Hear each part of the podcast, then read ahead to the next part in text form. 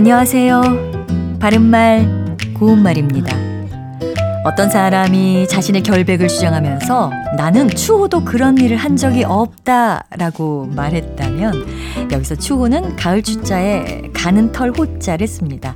원래 이 말은 가을철에 털갈이를 해서 새로 도단한 짐승의 가는 털을 가리키지만 앞서 말씀드린 예문에서처럼 추호도나 추호애의 형태로 쓰이면 가늘어진 터럭 하나조차라는 뜻이니까 매우 적거나 조금인 것을 비유적으로 이릅니다. 방금 설명 중에 나온 터럭이라는 단어는요, 사람이나 길짐승의 몸에 난 길고 굵은 털을 말합니다. 요즘은 실내에서 개나 고양이와 같은 동물을 키우는 가정이 늘다 보니까 집안에 터럭이 날린다는 얘기를 많이 접하게 됩니다.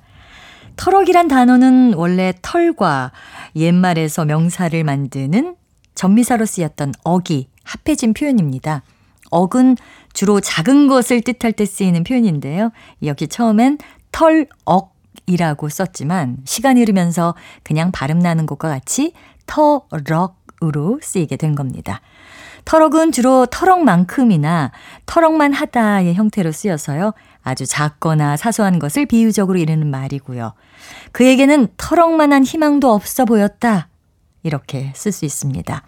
또 거북의 털 또는 거북의 터럭이란 속담도 있는데요.